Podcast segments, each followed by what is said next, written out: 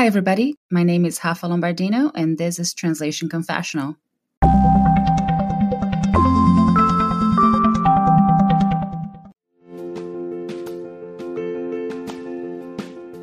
I'm sure you've heard that Audible is the leading library for audiobooks, right? But have you given it a try yet? There are literally hundreds of thousands of titles you can choose from, and you'll be saving tons of money if you sign up for a premium account. For $14.99 a month, you get one credit to download any book you want, whose price tag is usually around 20 bucks or so. Right there, you'd be saving money and keeping up with your book addiction at the same time. They have books in different languages too. And some classics are for free, so you don't have to apply your monthly credit to it. You just download the audiobook and enjoy it.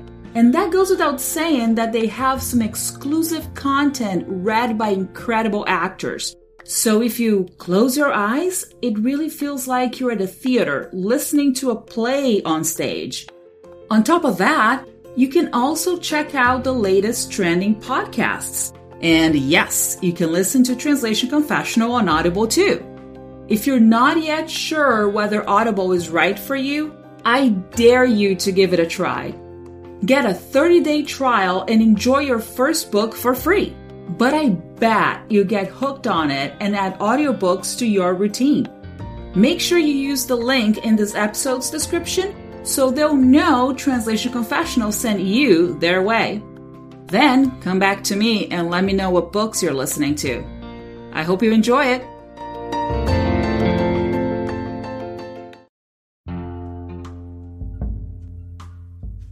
Translation, localization, and transcreation. Let's talk about three concepts often used in our field translation, localization, and transcreation. Many people still get these concepts confused because clients may refer to all of them as translation.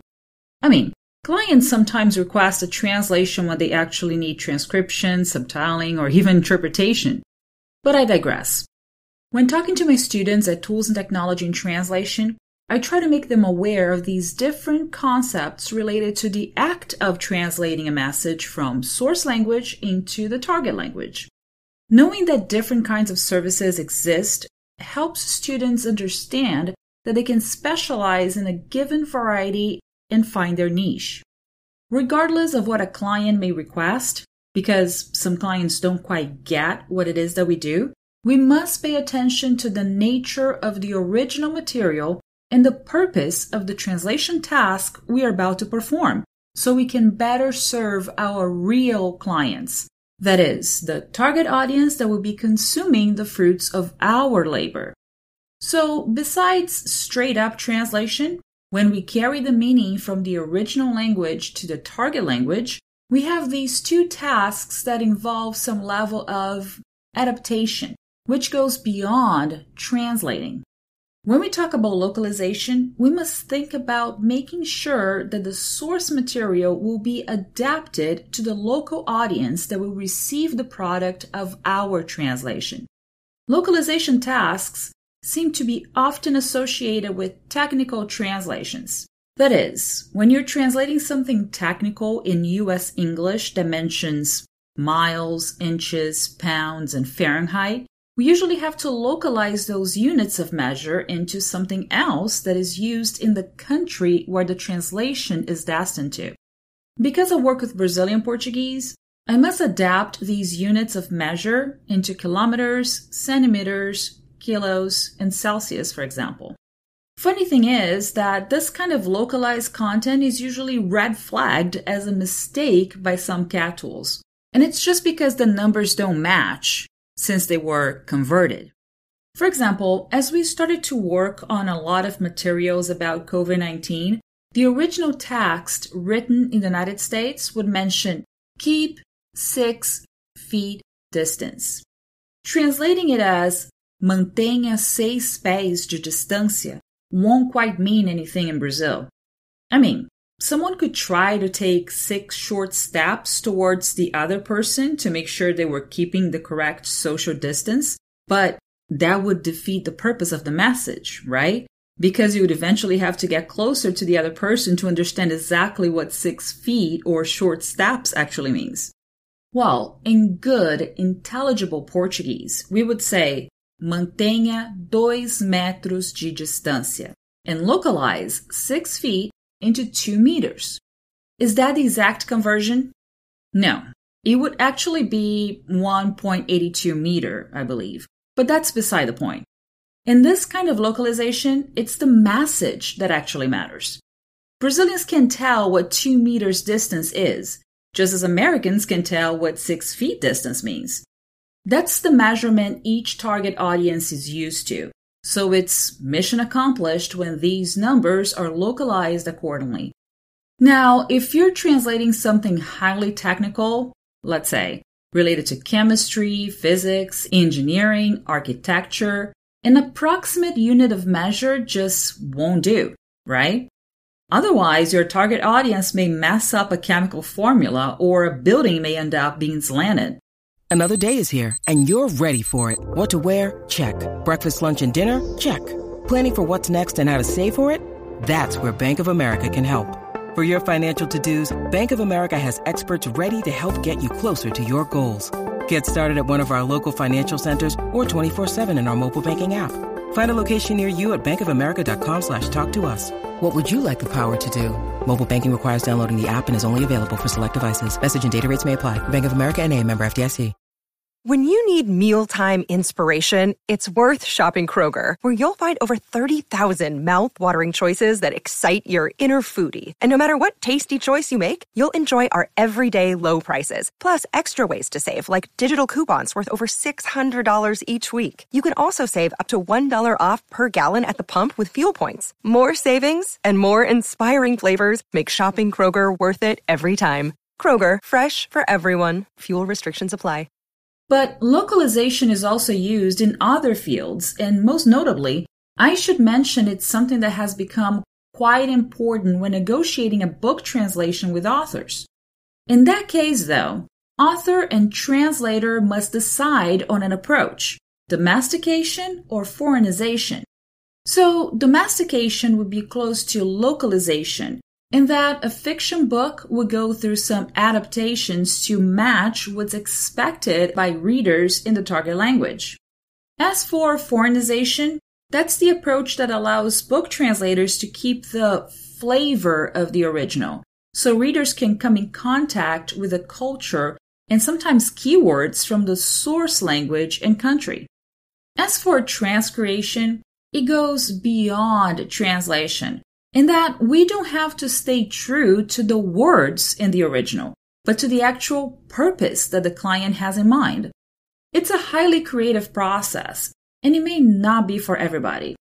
I enjoy transcreation requests because of my background in social communications, since I went to college to study journalism, advertising, marketing, and public relations.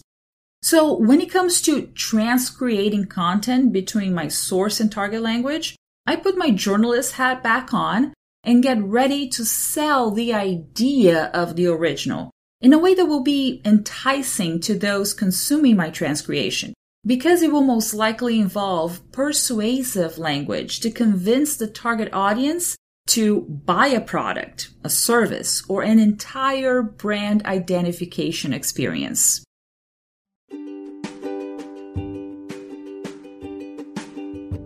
Before we continue, let me tell you a bit about Squarespace. I've been using it for both my corporate and my professional websites, and it's made a world of difference for my business. First of all, it saves me a lot of time because their web designing platform is so easy to use. I don't have to figure things out. I just add different elements to a page, check if it looks pretty, and publish it.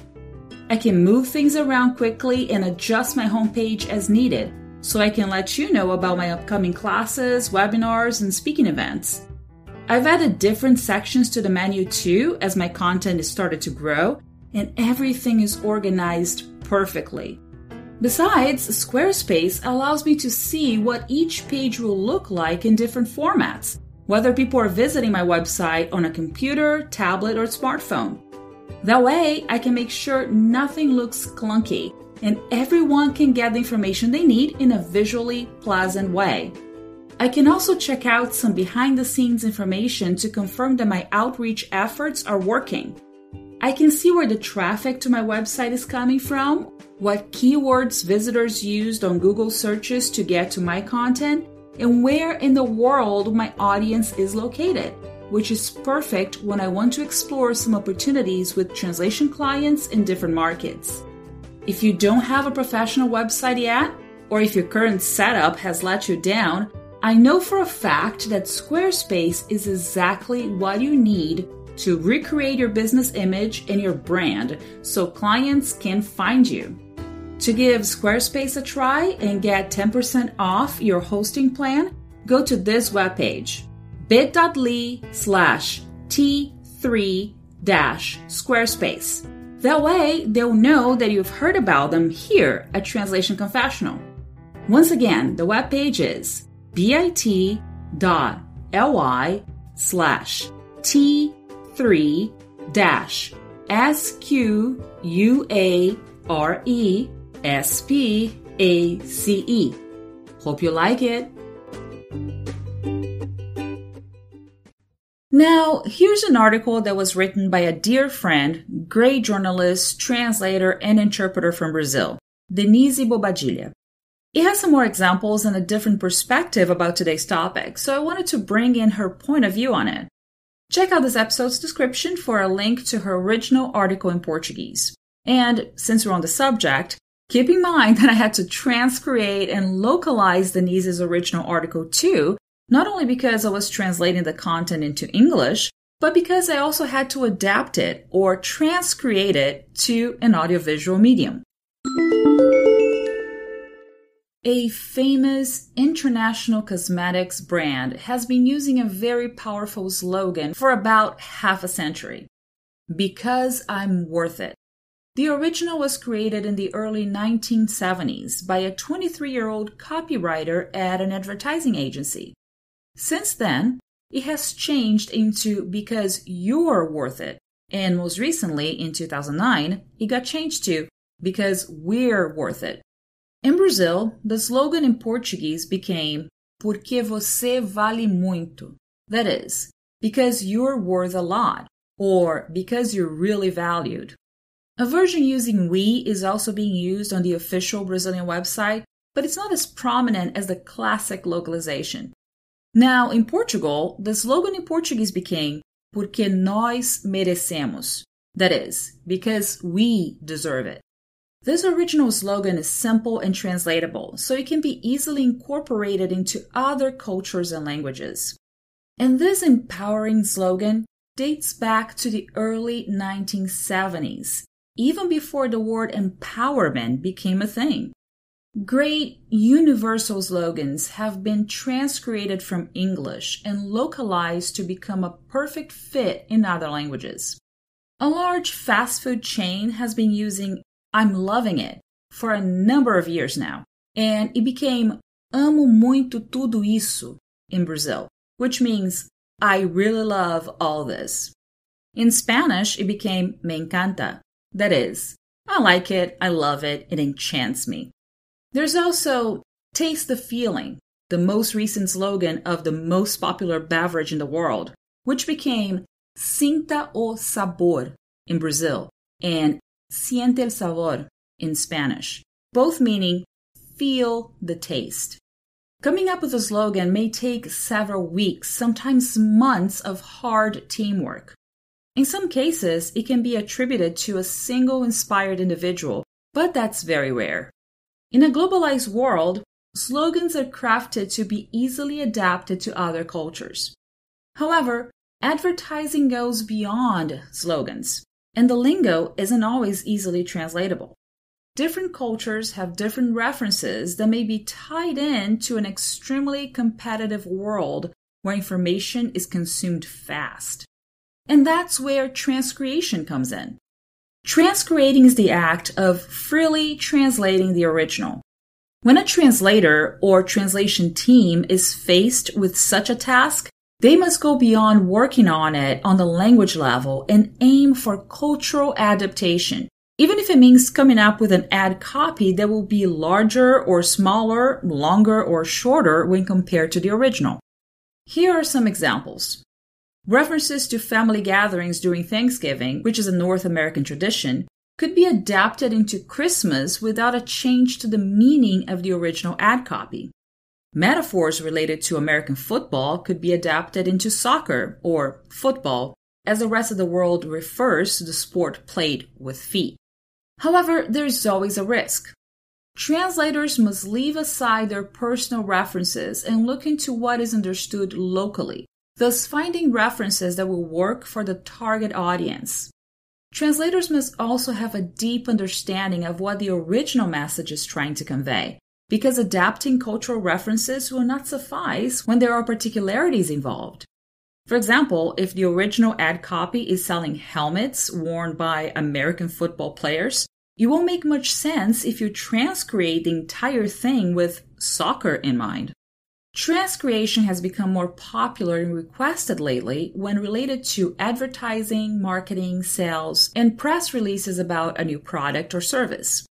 Now, you must be thinking, isn't that what we call localization? Well, not always. Localization also requires us to adapt the original content according to the culture and language of the target audience.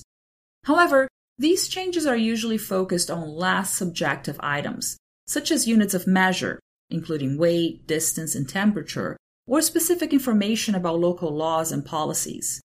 We usually resort to localizations when translating software, apps, games, manuals, training materials, surveys, and product testing, for example. And what is then classified as a pure and simple translation, even though translations aren't often pure and simple? Well, almost anything else. Besides creative work like literature and subtitling, of course, translation requests may involve corporate and financial reports, scientific and academic studies, regular documents, news stories, documentaries and nonfiction, patents, and etc., etc. When working with texts of such nature, translators must remain as close as possible to the original, while observing language related discrepancies, of course. Well, I hope you enjoyed Denise's insight on the subject. I guess the takeaway message here is different projects require different skills, and not everybody is equipped to provide all language related services in the translation and interpretation world. Or should I say, translation, interpretation, transcreation, localization,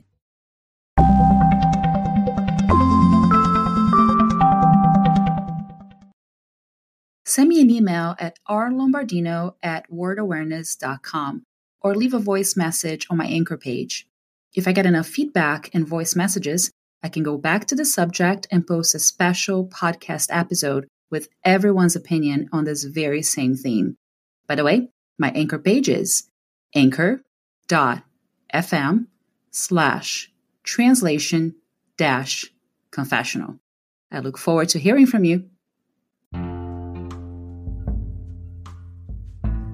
Stay tuned for weekly episodes and subscribe to Translation Confessional through your favorite podcast app.